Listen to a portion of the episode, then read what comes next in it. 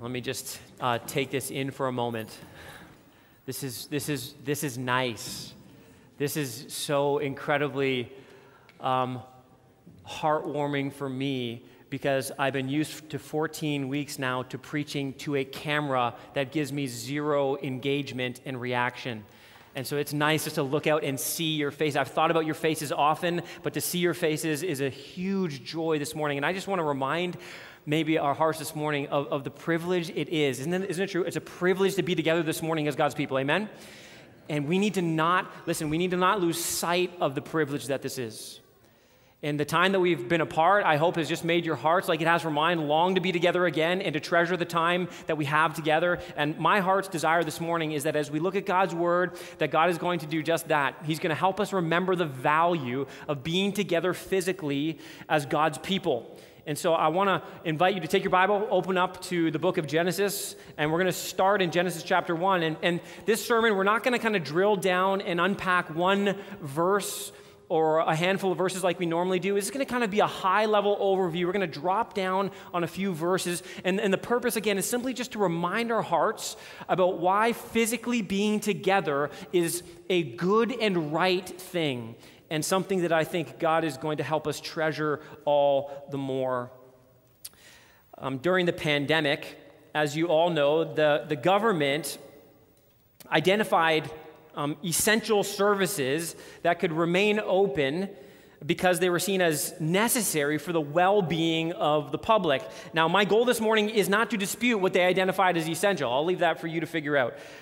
Rather, I simply want to remind you and my own heart this morning that the, the local church the physical assembling of God's people. Let me say that again. The local church, the physical assembling of God's people, what we're doing right here, right now, is essential, okay? Pun intended. These are essential services. And we need to see them as that and value them as that and treasure them as that. Being together physically corporately as the people of God is essential for your spiritual health, for your spiritual growth and development and maturity, and it's designed this way by God Himself. This is not some kind of a human invention. This isn't simply practical wisdom. This is divine truth for our souls. Though we rightly hit the pause button for a season, in a desire to honor the, the governing authorities over us and to love our neighbors as we've seen this pandemic unfold. We did that rightly. I want just to remind you that it is right that we regather together again and rightly understand how important and how critical it is to physically be together. To know that according to God's word, that what we're doing here really isn't optional, it's commanded by God for our good and for his glory. We can't simply keep doing church, if I can use air quotes because that's really important, church the way we were doing it. That's not the way it was designed to be done. Although I understand for some of you, it was fun watching services in your pajamas. I know you did it. I did it too. But that was a temporary solution. It was helpful for a time, but let me just be very clear it is an unhelpful substitute over time.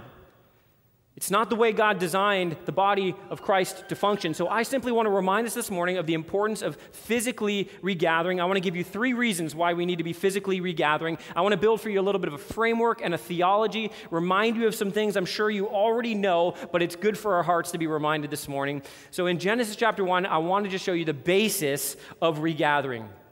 In case you're inclined to think that somehow virtual um, is better than physical, let me remind you that when God spoke creation into existence, He spoke the physical into existence. And I, I, know you know this, and I know it sounds kind of patently obvious, but it's helpful to be reminded that God loves the physical creation. God created it. Genesis chapter 1, we won't read it in its entirety, but just remember, as you walk through the story, God speaks physical, material creation. And as he does so, right, he uses this phrase after all of his creation. He's saying, and it was what? Kids, you help me out, kids. It was bad. No. no. It was okay. No. Kids, help me out. What, what does he say? It's what? It's good. Right. Some adults can help out too. That's all right. He says it was good. He creates the physical world and he says it is good. But I want you to notice this. After God creates humanity as the pinnacle of his creative activity, physical people he brings into existence through the words of his mouth, so to speak. He steps back from his creation and in Genesis chapter 1, verse 31, look at what he says here. It'll be on the screen behind me.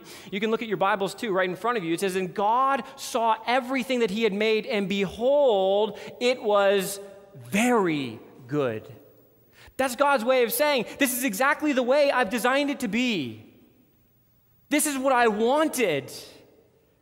And so let me just remind you in our tech savvy world and our technological advancements that are good and helpful in many ways, God loves the physical creation. He created men and women to enjoy a physical relationship. He said to them, Be fruitful and multiply. That requires physical connection. Parents, you can explain that one to your kids later. It is God's desire that we enjoy physical, intimate relationships with one another. God has made us not just relational, but physical. I love what David Gundersen says, so helpful, this quote in light of all that we've been going through. It'll be on the screen again behind me. He says, We are not just pixels and screen names, headshots on Zoom and FaceTime. I'm so done with Zoom. Anybody else with me? We are human beings. We're designed to see and hear and taste and touch and feel our way through the physical world that God's made. No loving couple gladly accepts a long distance relationship as ideal. Neither should the Church of Jesus Christ. I know that virtual was in many ways easy um, for many of us, it was a little bit more comfortable. It was less time consuming, less demanding, especially if you've got a young family. You could hit the pause button anytime you wanted on Mark. I'm just kidding. I know you hit the pause button on me more than you hit it on Mark. It's okay. I'm not offended. And again, just be reminded that was an adequate substitute for the short term, but it is an insufficient one for the long term. We cannot trade what is essential, the physical gathering of God's people, for what is easy in the virtual world. Or let me say it like this we cannot settle for merely adequate, we must cling to what God tells us is very good. And it is good that we enjoy the physical relationships that God has given us, gathered together as God's people. All throughout the Bible, what we see is that not only did God create physical things, but He created people to be in physical relationships. He calls one people group out of all the nations of the earth. He calls Israel from the line, the physical line of Abraham. He pulls them together as a people who would do life together, who would glorify God together, who would live in fellowship with God and with one another. In the New Testament, we see the birth of the church, the ecclesia, the, the, called out ones. And we see that they're called out of the world, but to gather together as God's people. Right out the gates, we see this. Not because they didn't have the option of Zoom calls or virtual meetings, but because, listen, virtual reality is not as good as reality reality. God has designed us for this. And this is what we need to be reminded of. As great as technology is, this right here is what we are designed to know and experience for our good and for God's glory. In fact, I want to remind you, secondly, of the benefit of regathering. We know that God has created, just theologically, all things for our good, and we know that He's created physical creation.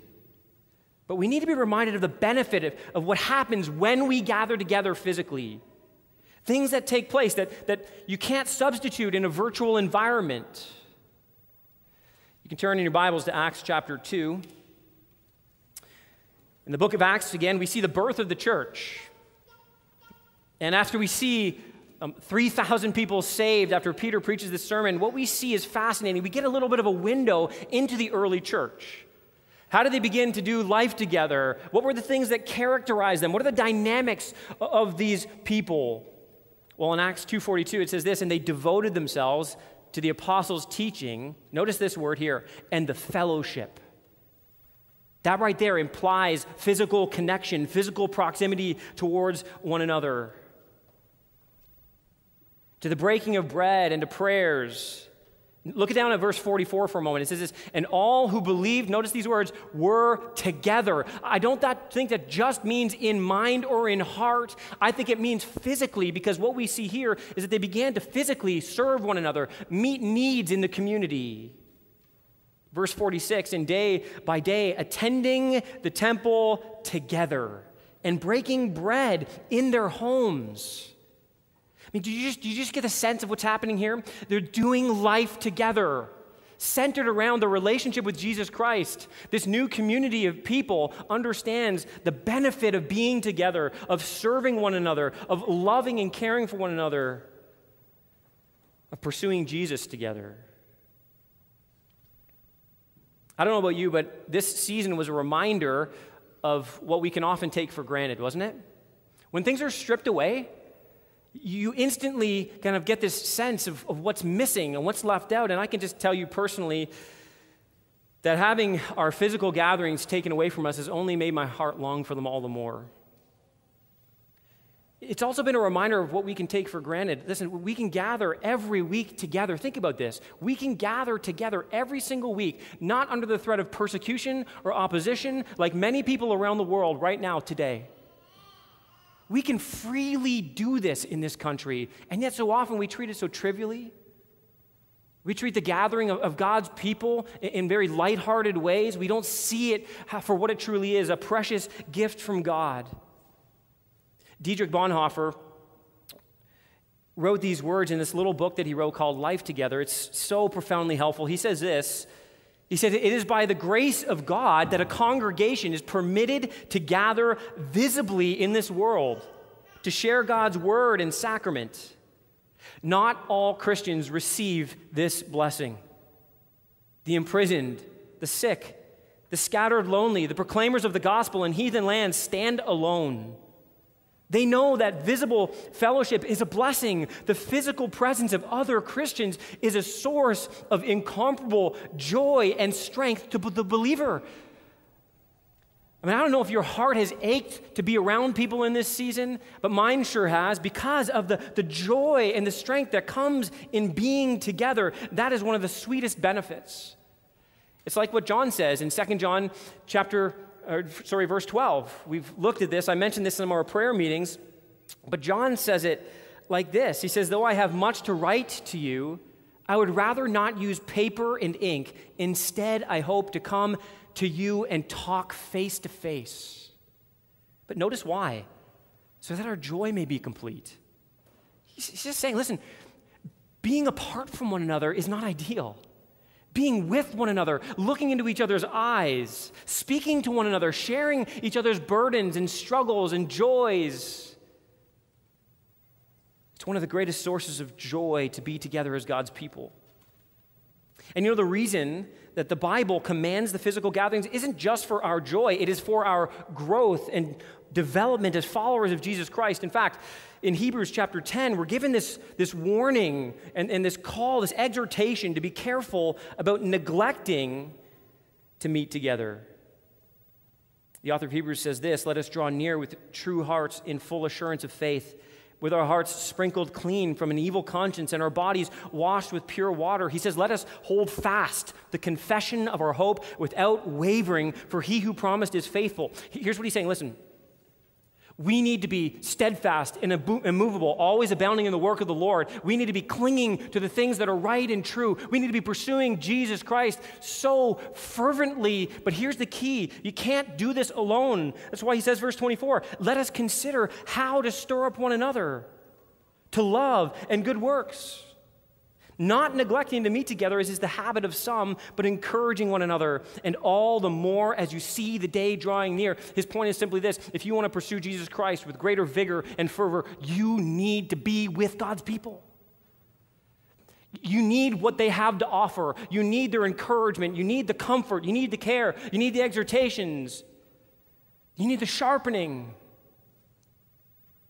And you need to be that for those who God has brought you into fellowship with.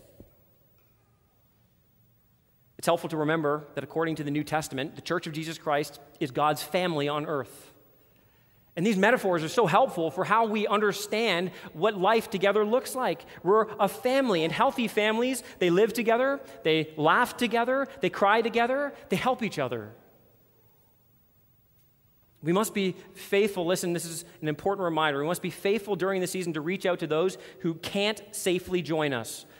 There are still some people who are watching online because they can't. They can't come back yet, or, or they're wrestling through this, and that's, that's perfectly okay. But let me remind you that all who are able should seek to gather for our life giving family reunions. The New Testament tells us that we're also Christ's body on earth with Jesus Christ as our head, each of us as a member of the body, uniquely designed by God to fit perfectly together. And like you know with a physical body, uh, any dislocated part of the body, any dismembered part of the body is going to end up dying, and the whole body is going to suffer. We all share in common life, and we are all dependent on each other different body parts, but we're all intricately woven together by our Father. We were never meant to be independent, but instead interdependent. The New Testament tells us as well that we are God's temple on earth. Them, but the New Testament gives us this picture, listen, that the local assembling of God's people is used of the community of faith. One of those means of grace is the preaching of God's word. And I just, I just, I, the heralding of God's word is what the Spirit of God takes in these moments, right here, right now, and He begins to impress them upon your heart in unique ways. As we gather right now, the Spirit of God is bringing correction and encouragement and conviction and hope and peace and transformation. And some, in some people's lives, salvation occurs in these moments. It is supernatural, it is divine, it is unique listening to sermons online, listen, watching from home is a great supplement to your growth and development as a Christian, but it is no substitute from sitting. He wants us to take these physical means and physical reminders and symbols, and He wants to communicate to us deeply important spiritual truths. The benefits of physically the Lord's Supper, the ordinance that He's given to the church to practice on a regular basis. You can flip in your Bibles if you're not there already to 1 Corinthians chapter 11. And it's there that Paul is speaking to the Corinthian church and he, he walks them through the words of Jesus and reminds them of how they're supposed to practice the Lord's Supper together.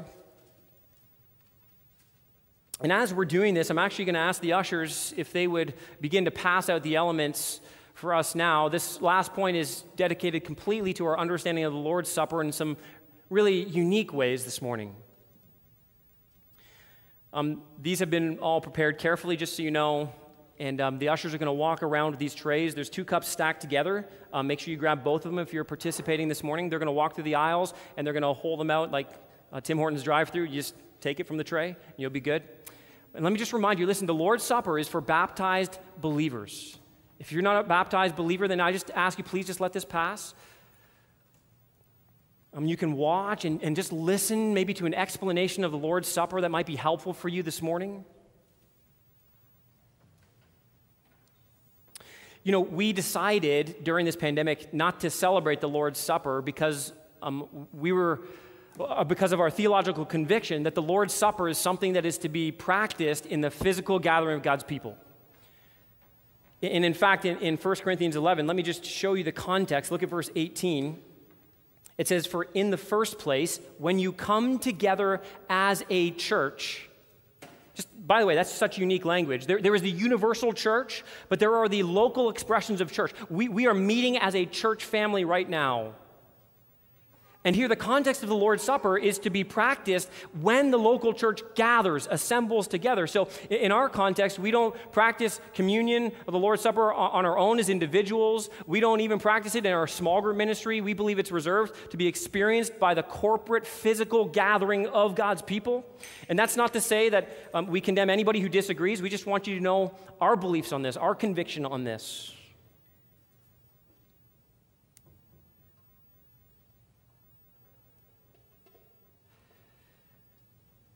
Could I get one of those as well, by the way? Thank you. No, it's fine. It's all new. Baron, everybody's. Thank you. Thanks very much. Here's what Paul writes in verse 23 of chapter 11. He says, For I received from the Lord what I also delivered to you that the Lord Jesus, on the night when he was betrayed, he took bread. And when he had given thanks, he broke it and said, This is my body, which is for you. Do this in remembrance of me. In the same way, he also took the cup after supper, saying, This cup is the new covenant in my blood. Do this as often as you drink it in remembrance of me. For as often as you eat this bread and drink this cup, you proclaim the Lord's death until he comes. The beauty of the Lord's Supper is that this really is a family meal. And it's meant to remind us of at least three things. It's meant to remind us of the uniqueness of this present moment. That at this moment, right now, something unique is happening, that we are actually in communion, listen, together with one another and with our God who has united our hearts together by his Spirit. So, right now, we need to reflect on that reality that God has called us as his people, as his body, as his family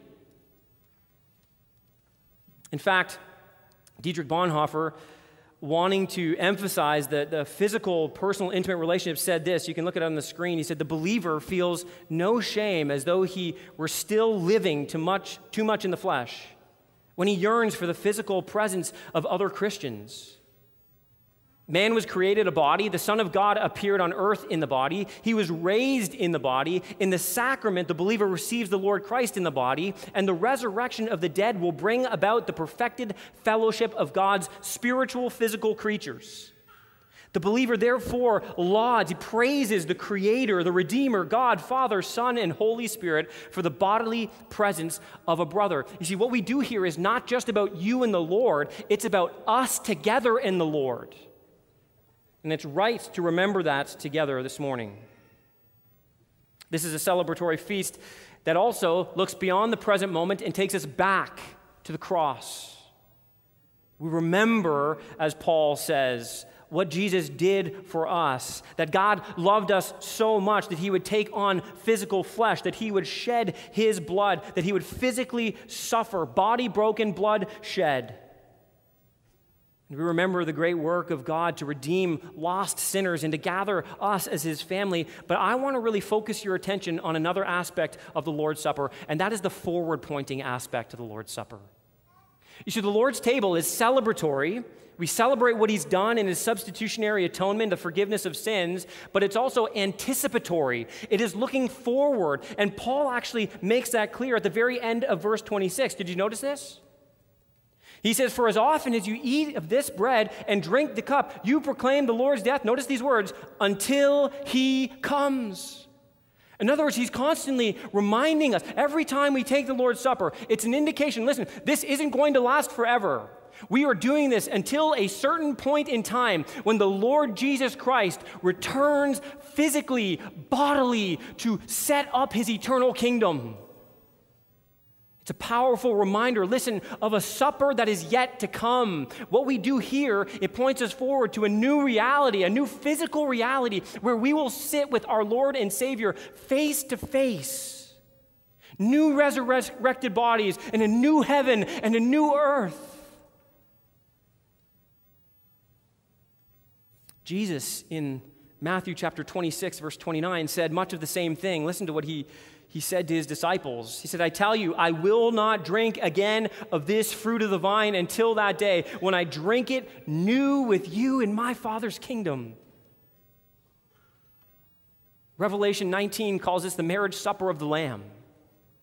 We're awaiting a day. We look forward in hope and faith to this new meal that is to come, where we will experience the ongoing, eternal provision and presence of the Lord Jesus Christ.